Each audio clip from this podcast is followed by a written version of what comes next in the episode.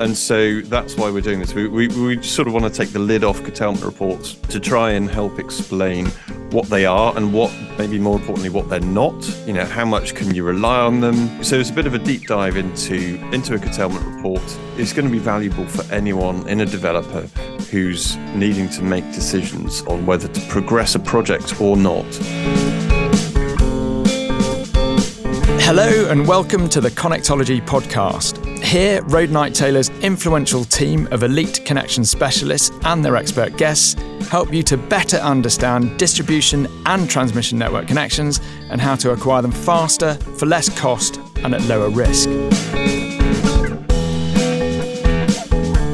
Welcome to this episode of the Connectology podcast. Today we are specifically dealing with the uh, the nutty little subject of understanding DNO curtailment reports. I'm joined by what I think the most appropriate connectologist for this topic, Philip Bale. Philip led the first project that included active network management and writing of the first curtailment modeling tool at WPD. Also joined uh, by Pete Aston, who was head of system planning across all four license areas at WPD and was responsible for the rollout of active network management once it became business as usual. So hopefully um, these two should have some really um, fantastic insight for you. The the reason we're we're doing this podcast is is essentially we're trailing a webinar on understanding curtailment reports. So, who should be listening to this within your organization? Would it be you, or is there someone else that you might be able to send it to, or industry colleagues? Friends and family, probably less likely, um, why you should be uh, listening to it, um, what you will gain from it. It's a certain amount of scene setting. There'll be a, a certain amount of learning in this um, short podcast, but really it's mainly scene setting so that we can do far less scene setting on, on the day and we'll have as many of the right people tuning in. Peter, seeing as it was your idea, you said, I think we should do a webinar on this. My first question, who is this for? Or do anyone actually wanted to say, explain what a, what a curtailment report is? Pete, why don't you, you go? Okay. Thanks you. Maybe I'll lead on why why we're doing this, and then maybe Philip can sort of give a give an overview of what curtailment report is. Cool. Um, so why we're doing it? Curtailment reports are really a part of active network management. They're, they're part and parcel now of a great many offers that you will receive. So um, if you have a flexible offer um, that's essentially an active network management offer, you will get a curtailment report. And so it's vital to understand what that means because it has a massive impact on the the viability um, of a project, and so that's why we're doing this. We, we we sort of want to take the lid off curtailment reports to try and help explain what they are and what maybe more importantly what they're not. You know how much can you rely on them? So it's a bit of a deep dive into into a curtailment report. It's going to be valuable for anyone in a developer who's needing to make decisions on whether to progress a project or not um, because this has such a massive impact on it. So this could be developers day to day work who are who are looking at these sorts of schemes, project managing them. It could be up to finance directors and that sort of thing needing to make big financial investment decisions on projects. So I, I think there's a range of people who might be interested to understand a little bit more about curtailment reports. So, so for those within developers themselves um, or investors, so people who are either um, developing projects or acquiring them, yep, investment absolutely. committees, investment directors, development directors, and the like. Cool. Thank you very much. Um, what is it, Philip? The curtailment reports are a snapshot based on what the DNO perceives to be a version of ANM risk. And we say that carefully, being that not all DNOs produce this snapshot. So some DNOs, you get an active network management scheme, you get no curtailment report whatsoever. And for others, they will produce a report set on a base set of assumptions. And we will see many developers make decisions based on these reports, often without really understanding the assumptions behind them. One of the key factors is the assumptions that are used in these curtailment reports are almost certainly wrong. The reports tend to be using historical demand, laying future profiles under certain network running assessments, ANM setting assessments to produce a list of what the DNO then provides to the customer as being risk of being turned off from the scheme under normal running. Cool, thank you. Um, it, just just worth um, mentioning that Pete has written some really good explainers on active network management um, and and different categories of active network management. So we will put links to those in the description. So if you're listening to this thinking, "What on earth is active network management?" then you probably, frankly, tuned into the wrong program. But but anyway, there, there'll be some explainers um, in the links there. So, um, Philip, thank you very much for that. So, on the webinar, what are you expecting to be able to talk about that you're not on a podcast? Now, I know that there's going to be some screen sharing with some redacted curtailment reports and that kind of thing, but what what, what do you hope what to, we be want able to be able to, to get across, to get across? Is, is just looking at some of these curtailment reports and just going from what a client will see when they get this report um, and then starting to dig into that and, and and looking at the different sections of the curtailment report and going this is what this is trying to say here here and here and then going now let's dig down deep and and try and understand if you change the assumptions here and here and here um, these are the sorts of effects that you could see and, and just trying to do it in a in a way that clients will sort of try and understand as if they were going through the process of receiving an offer and then trying to go through the process of of understanding um, those assumptions and some of the risks. So yeah, I think we're going to be able to see see on the screen um, some of that information and, data that you're going to get from uh, a DNO. I think the other things that we'll also go cover on the webinar is some of the significant things that can make an offer much better in the future, short, medium, long term and also some of the other things that we often see developers miss that can make a scheme look significantly worse. So then try and focus on why it's not always the right thing just to look at a specific number and say, this number is too high, to then understand over the lifetime of the project, what are the risks and options and opportunities where a scheme could improve and decrease? What things you should be looking at alongside the curtailment report and also trying to better understand the assumptions and the questions people should be asking to the DNOs around their ANM schemes to better understand the report and then potentially where needed where people might want to do other individual curtailment reports outside of the DNO report what sorts of things should they be looking at? What sort of things should they be understanding and be prepared to have a view on which will then help them to understand their curtailment risk and potential viability of the scheme.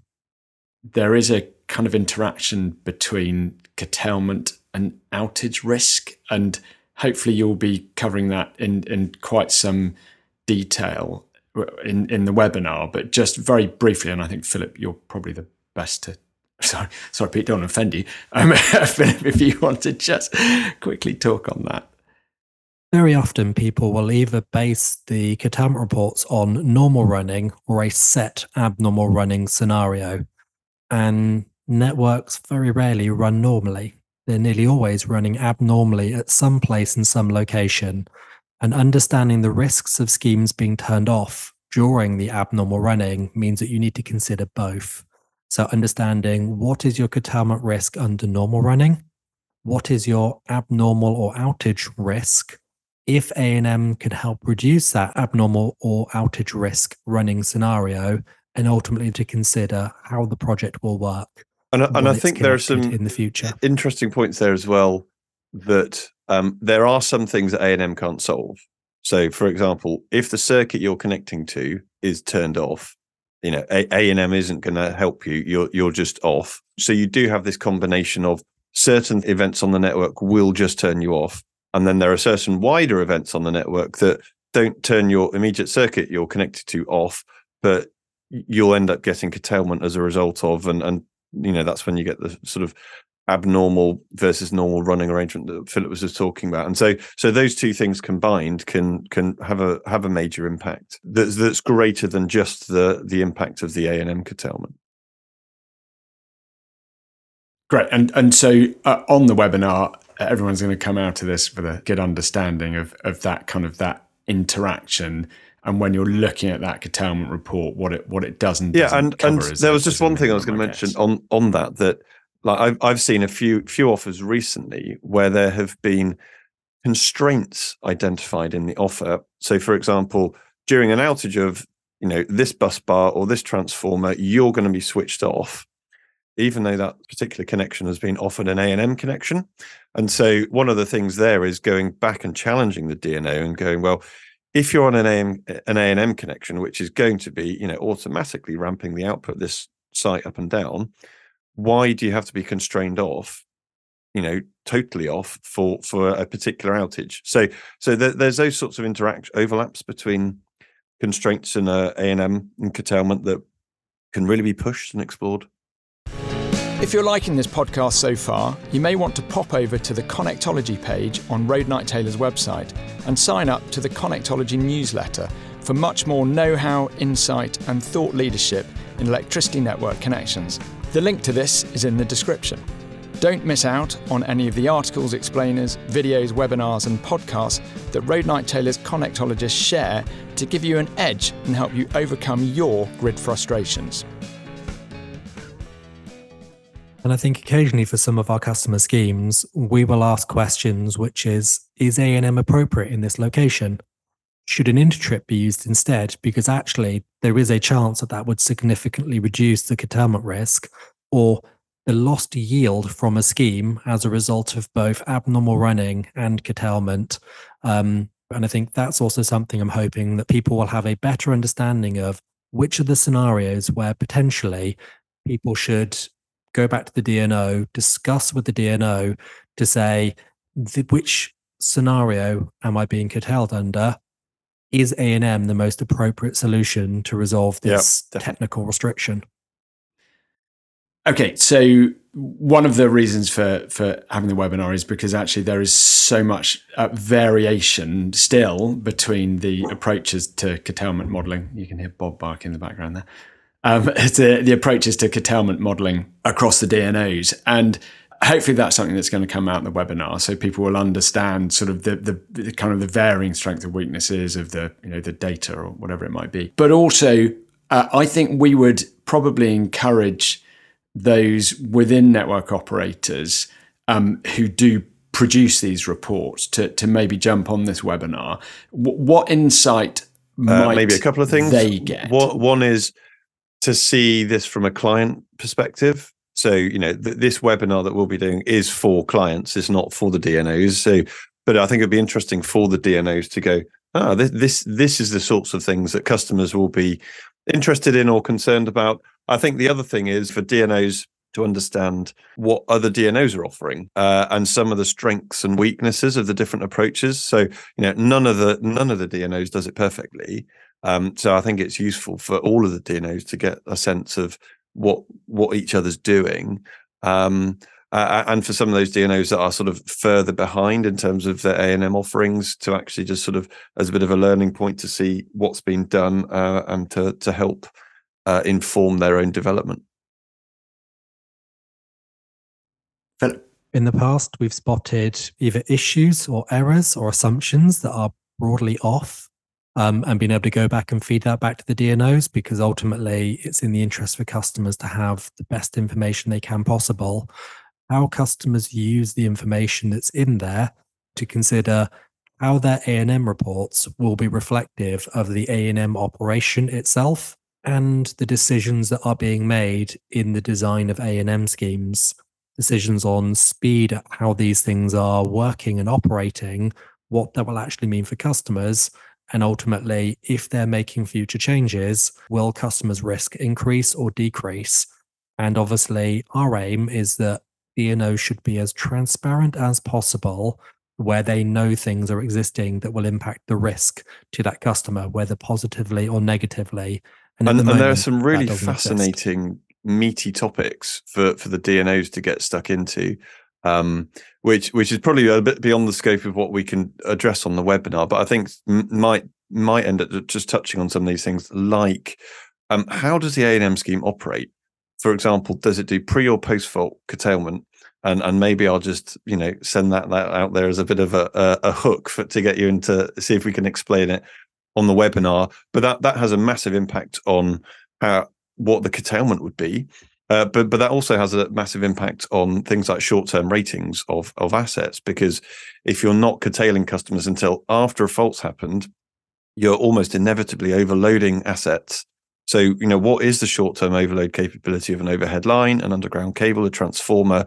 And like Philip was just saying, how quickly can these ANM systems operate? So, you know, how quickly do they get the signal out? How quickly can customers then respond? Um, or how quickly must customers respond in order to comply with the requirements and so on? And, you know, all, all these things are really big questions that DNOs um, have to decide upon uh, to, to keep networks secure, but also has a massive impact on clients as well. Cool. Just a little note on the way that we are running the webinar. So our webinars are normally fully interactive from the from the get go all the way through, and we get loads and loads of questions. It's another reason actually why I think it'd be good having some from DNOs there because we're going to have so many connections customers on that will have so much to say and questions to ask, um, and and that and that'll be really good. Even though there is going to be screen sharing of some curtailment reports, obviously heavily redacted um, it's, it's important to me that this one is going to be from the get go, as usual, completely interactive. So do come along um, with your questions. Obviously, you know, people need to be a bit careful about being um, completely specific about projects. Um, but you know, it would be really good to to have all of your questions um, and answer them, and hopefully have a number of um, network operator representatives on there as well, so that they can they can get your kind of thoughts and and feedback. So it should be really good. So you two, unless either of you got something really pressing that um, you haven't said yet, um, then I'm going to thank you both very much, and then you can say thank you to the thank you for listening for their time. Yep, thank you all for listening, and we look forward to seeing you on the webinar. Cool. Thank you very much, guys, and uh, all of you out there. Uh, see you on the webinar and your colleagues and friends and family. Thanks. Bye. Thank you for listening to this episode of the Connectology podcast. If you found it helpful, please share it with any of your colleagues or connections you think may be interested. And please do subscribe at Apple Podcasts, Google Podcasts, Spotify, or wherever you get your content. You can find out more about our services at roadnighttaylor.co.uk, link in the description, where you can also sign up to our free Connectology newsletter for more news and thought leadership in network connections. If during this podcast you found yourself wondering what it would be like to have a Roadnight Taylor connectologist in your life, please do email laura at roadnighttaylor.co.uk to find out how their game changing skills and insight can change the game for you too.